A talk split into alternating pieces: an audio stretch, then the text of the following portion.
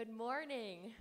I'm Marie Allison, the Director of Outreach and Connection here at Faith Covenant Church. It's wonderful to be with all of you today and those of you who are worshiping with us online as well.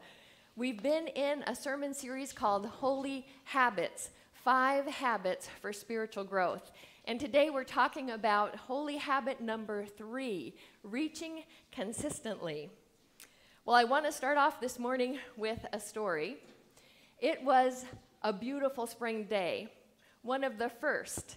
And so we opened our front door so that the warm air could come in through the screen door. My husband was down in the basement studying. My two little girls were at school. I was putting away laundry. And my two year old son was. Where was he? Eric, where are you? Eric, where are you? Lon, have you seen Eric? I called down to the basement. He calls up, No. Isn't he with you? No. We began to search the house. We searched everywhere for this little active two year old boy. Then we saw that the screen door had not really been fully closed. And from that vantage point, we could see a ball out by the road. So we took our search outside. As we called for him, the neighbors came to help. They also began to look for Eric. One of our neighbors got in his car and began to drive around the block. Finally, as anxiety rose, we called the police. Well, an officer came right away, but his preliminary questions seemed to take forever. And then he said, Do you mind if I look in your house? Well, we had searched everywhere, so we thought it was futile, but we invited him in. And it wasn't too long before he said, he called us into the family room and said, Is this the little boy you're looking for? You see, something unique had happened on that day. A two year old boy had fallen asleep. He was wearing a navy blue shirt, navy blue overalls, and he fell asleep on a navy blue couch. he became almost invisible. Well, well, that is a funny story and even a very embarrassing story for me. We all know what it's like to lose someone. Whether it's losing a child at an amusement park, getting disoriented while we're taking a hike in the woods, or losing our way on a country road when we are in search of a gas station because our tank is on empty. We all know that anxiety that begins to come up in us when we are lost. Well, today, people are lost. The things that have normally anchored us and given us a foundation are all being shaken. Our government, our economy, our health, our work, our school, all of those things that were normal are not normal anymore. We are facing turmoil on every side. We are being battered. We are being shaken. Well, this is not news to any of you. You are all experiencing it in your own lives. We are lost. Well, lost is what describes me when I was in high school. I was already leaning towards that insecurity that high schoolers have, and I was beginning to be rebellious against my parents, as high schoolers often are. But then my parents got divorced, and that caused me to question the purpose and the meaning of life. It caused me to question the moral things that they had taught me, and it caused me to distrust God, who I saw as being responsible for my parents' divorce, for allowing that to happen. I didn't know where to turn. I was lost. Have you had a time in your life like that? We all have. Do you know someone who is lost right now? Well, fortunately, the Bible has something to say to us about being lost. Please turn with me to Luke 15, the passage that Kurt Jarris read for us earlier today. I'm going to start in verse 3. Then Jesus told them this parable Suppose one of you has a hundred sheep and loses one of them. Doesn't he leave the 99 in the open country and go after the lost sheep until he finds it? And when he finds it, he joyfully puts it on his shoulders and goes home. Then he calls his friends and neighbors together and says, Rejoice with me. I have found my lost sheep. I tell you that in the same way, there will be more rejoicing in heaven over one sinner who repents than over 99 righteous persons who do not repent. Christ is telling a story that describes his mission statement. He describes it in great clarity in Luke 19:10 where he says this speaking of himself for the son of man came to seek and save the lost. Well, what does this passage tell us about Jesus? He has a heart for the lost. Christ came to earth because he was on a rescue mission. He had one singular purpose seek and save the lost. Seek and save the lost. Seek and save the lost. Jesus was so intent on seeking and saving the lost that in Luke 9 1 and 2, we see that he sends out the 12. When Jesus had called the 12 together, he gave them power and authority to drive out all demons and to cure diseases, and he sent them out to proclaim the kingdom of God. Then, a few chapters later, Luke 10, we see that he sends out 72 disciples, and he tells them to proclaim the kingdom of God. Well, what is the kingdom of God?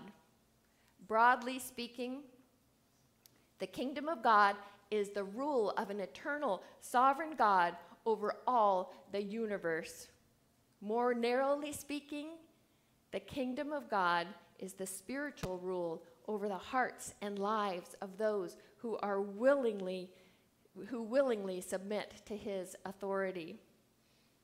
Frederick Buechner, an ordained pastor and, and writer who was born in 1926 and is still alive today, says this The kingdom of God is what we all of us hunger for above all other things, even when we don't know its name or realize that it's what we're starving to death for.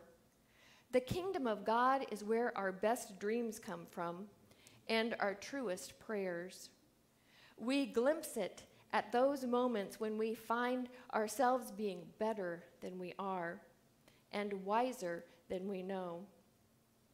We catch sight of it when at some moment of crisis a strength seems to come to us that is greater than our own strength.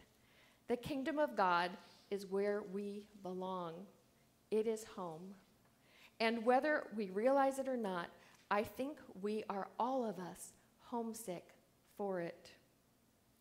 Well, in the kingdom of God, we have a perfect, benevolent ruler. He's also called our heavenly Father. The kingdom of God is the home that we are all homesick for. Seek and save the lost. Seek and save the lost. Seek and save the lost. Bring them safely home. Well, in Matthew 28, 19 and 20, we see that Jesus not only sent out the 12 and the 72, but he sends out you and I. Matthew 28 says this the last words that Christ spoke while he was here on earth. All authority in heaven and on earth has been given to me. Therefore, go and make disciples of all nations, baptizing them in the name of the Father and the Son and the Holy Spirit, and teaching them to obey everything that I have commanded you. And surely I am with you always to the very end of the age. Christ has commissioned you and I to seek and save the lost. He has put us on his rescue team. Well, some of you may be thinking, I don't think people want to hear about God these days. And that is not the case. I'm going to tell you why. Because people are looking for God, because God is looking for people. People are looking for God because God is looking for people, and He is revealing Himself to them. Similar to the Luke passage in Matthew 9 35 through 38. I love this passage because it, share, it tells us the heart of Christ. It tells us that he's going through the villages and he's proclaiming the kingdom. And then it says this when he saw the crowds, he had compassion on them because they were harassed and helpless, like sheep without a shepherd. They were like sheep without a shepherd. And then he said to his disciples, The harvest is plentiful, but the workers are few. Ask the Lord of the harvest, therefore, to send out workers into his harvest field. Brothers and sisters, people are harassed and helpless. They are like sheep without a shepherd. There's nothing wrong with the harvest, and we are the answer to the Lord's Prayer. Five years ago, I met a gentleman named Bill Swick, and he shared this lesson with me that I will never forget. He said, If you stay prepared, God will set spiritual appointments for you. And then he shared this story. He said, I was on the phone with a customer service representative, and it took time for her screen to load up the information that we needed to resolve the problem that I was having. So he said, during this time, we chit chatted and we developed quite a rapport.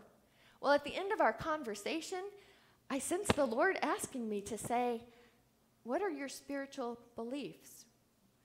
Well, there was a long silence on the other end of the phone, and Bill thought that he had offended this woman. He thought maybe she even hung up. And then, after quite some time, he heard some sobbing, some gentle sobs. And then, when the woman was able to speak, she said, You know, I was at a funeral yesterday, and I've been wondering what is the meaning of life? And Bill was able to share the Lord with her over the phone. As you and I stay prepared, God will set spiritual appointments for us. He will send us to his lost sheep. So, what does it mean to share our faith? This is a definition written by um, my husband, my late husband, Dr. Lon Allison, with a group of covenant pastors many, many years ago. To share our faith is to cooperate with God and others to lovingly bring a person one step at a time closer to Christ. Well, there are several encouraging things about this definition. First, it tells us that God's Spirit is involved. We're not alone when it comes to sharing our faith with others. God has gone before us, He has set spiritual appointments for us, He prepares our encounters, and He reveals Himself to people. Second, other people are involved. At different times in a person's life, God will use different people to plant seeds of faith in their heart he may use a praying grandparent, a Christian coworker, a high school friend, a believing neighbor. All of these people may not know each other, but they are part of God's search and rescue team. 1 Corinthians 3 5 and 6 gives us this idea. The Apostle Paul says, What, after all, is Apollos? And what is Paul? Only servants through whom you came to believe as the Lord has assigned to each his task. I planted the seed, Apollos watered, but it is God who is making it grow. Third, it's our job to just take a person one step closer to Christ. We often think that people come to the Lord in one giant step when we share the gospel and they pray the prayer of salvation. But in reality, they've taken a lot of small steps towards the Lord. And everyone's journey is different, but it might look like this a person is going their own way, not really even thinking about God. something in their life happens and they begin to search for the meaning of life. They meet a Christian, and this Christian has a peace about them and a contentment that attracts this seeking person to them. And then they might open the Bible and begin to see that the Bible has something to say to them about life today. And then they become aware of the gospel. And then they know that they need to respond. Our job is just to bring them one step closer. Once we understand this process of how people come to know the Lord, we can relax and trust God.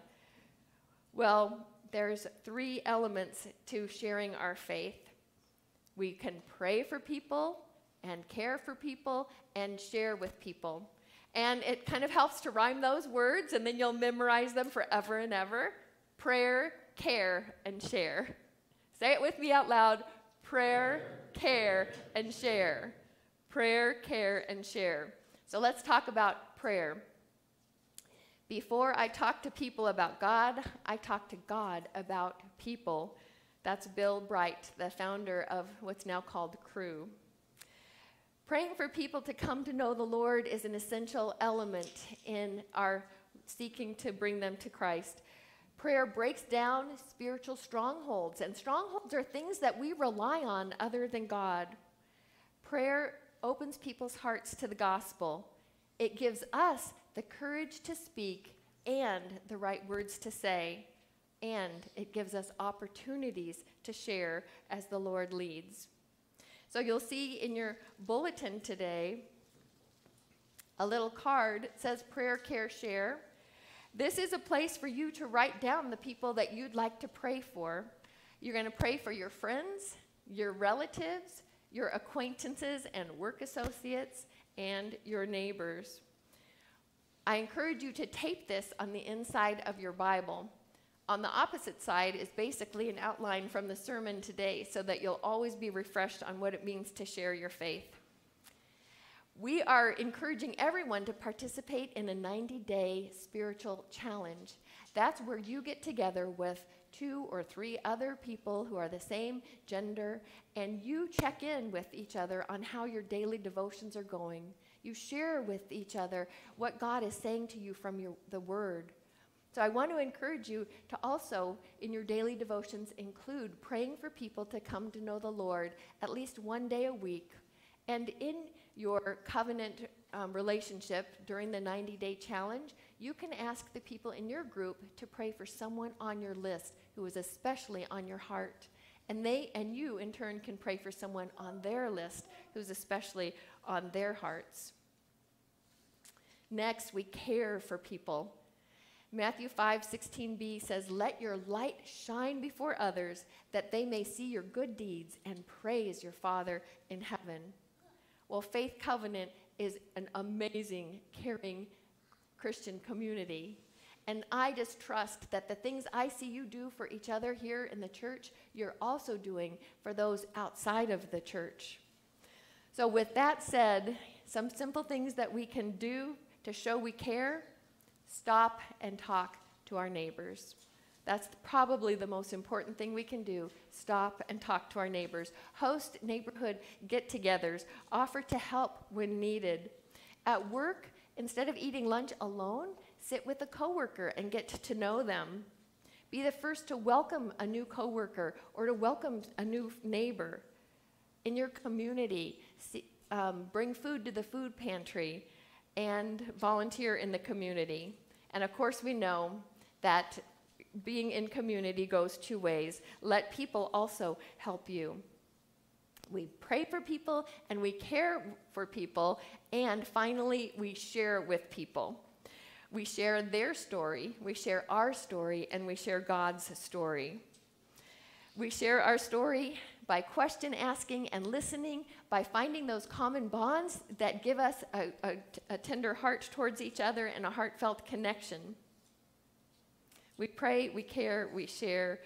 Um, if you are ever tempted, as I am, to to edit out the God part of your life when talking to a non Christian friend, I encourage you not to. While sometimes it's appropriate, it's also very good for our non Christian friends to hear the current struggle that we're trusting God for. Um, a Bible verse that has encouraged us, or an answer to prayer that we've received. Well, next, we want to share our stories. We share their story, and now we want to share our stories. The brief, well told story of how Christ's love became real gives our listeners a vivid picture of new life in Christ. So, this is the story of how you came to know the Lord, and you can share it with acquaintances. You can share it with friends and relatives who maybe never knew how you came into a personal relationship with Christ. This is what happened with my friend Robin. My friend Robin and I were getting reacquainted over the phone. We'd gone to junior high together and then high school. And over the phone, she said, You know, in junior high, you weren't religious. And then in high school, you were. What happened? Well, I was able to tell her how lost I was feeling. And then I said, I told her this my mom forced me to go to a Christian youth group. The kids there were all super friendly, and they invited me to go on a weekend retreat. And at that retreat, the youth pastor told us this that Jesus Christ, who was God, lived a perfect life and died on the cross to pay the penalty for all of our wrongs. He did this because he loved us. And I told my friend Robin that that weekend I accepted Jesus Christ into my life to be my Lord and my Savior. And I said, you know what? I was a different person after that. I didn't feel as lost. Over time, I had more love and more joy and more peace in my life. I told her my life hasn't been perfect. I've not been perfect. I still have struggles, but God is with me in everything. Your personal testimony, brothers and sisters, is worth taking time to write out and to put to memory. We want to be able to tell the story of how we came to the Lord in a moment's notice. Finally, we want to be able to share God's story. I don't know about you, but when I go to share the Lord with someone, I get really nervous and I tend to forget the gospel that I really know so well. So I think that it's good to keep in mind three elements of the gospel there is good news, there's sad news, and there's great news. There's good news, there's sad news, and there's great news. So, the good news God loves you and created you to be in a loving relationship with Him. The sad news our sinful behavior separates us from God who is holy. Sin includes the wrong things we do and the right things that we don't do. The great news Jesus Christ, who is God, paid the penalty for our sins so that we don't have to. He did this so that through him we could be forgiven and have a relationship with God now and forever.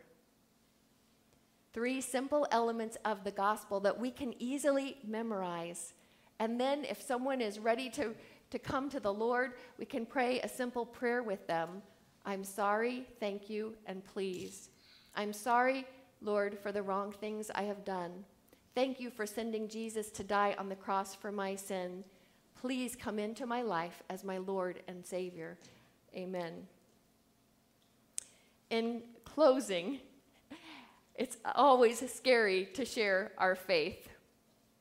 Years ago, they invented a new ride at Great America called the Giant Drop. It was 277 feet high. That is 25 stories high. And they crank you up nice and slow so that the tension and the fear is beginning to rise. Get, they give you a lot of time to think things like, when was the last time that an engineer checked this machine? and what does it feel like to splat to the ground from this great height. And did I tell my family I want them to sing I'll Fly Away at my funeral? And then, in just a moment, when you don't think you can breathe or hang on to the nervousness anymore, they go whoosh, and you drop to the ground. And you say, Oh, that was so much fun. Let's do it again. Well, evangelism is like that. Sh- sharing our faith is scary fun. It's never completely without fear, but it is always scary fun. Well, God has commissioned you to be on His search and rescue team. He's called you to seek and save the lost and to bring them home. He has called you to engage in holy habit number three, reaching consistently. The Holy Spirit has gone ahead of you. The Holy Spirit has prepared spiritual appointments for you. Amen and amen.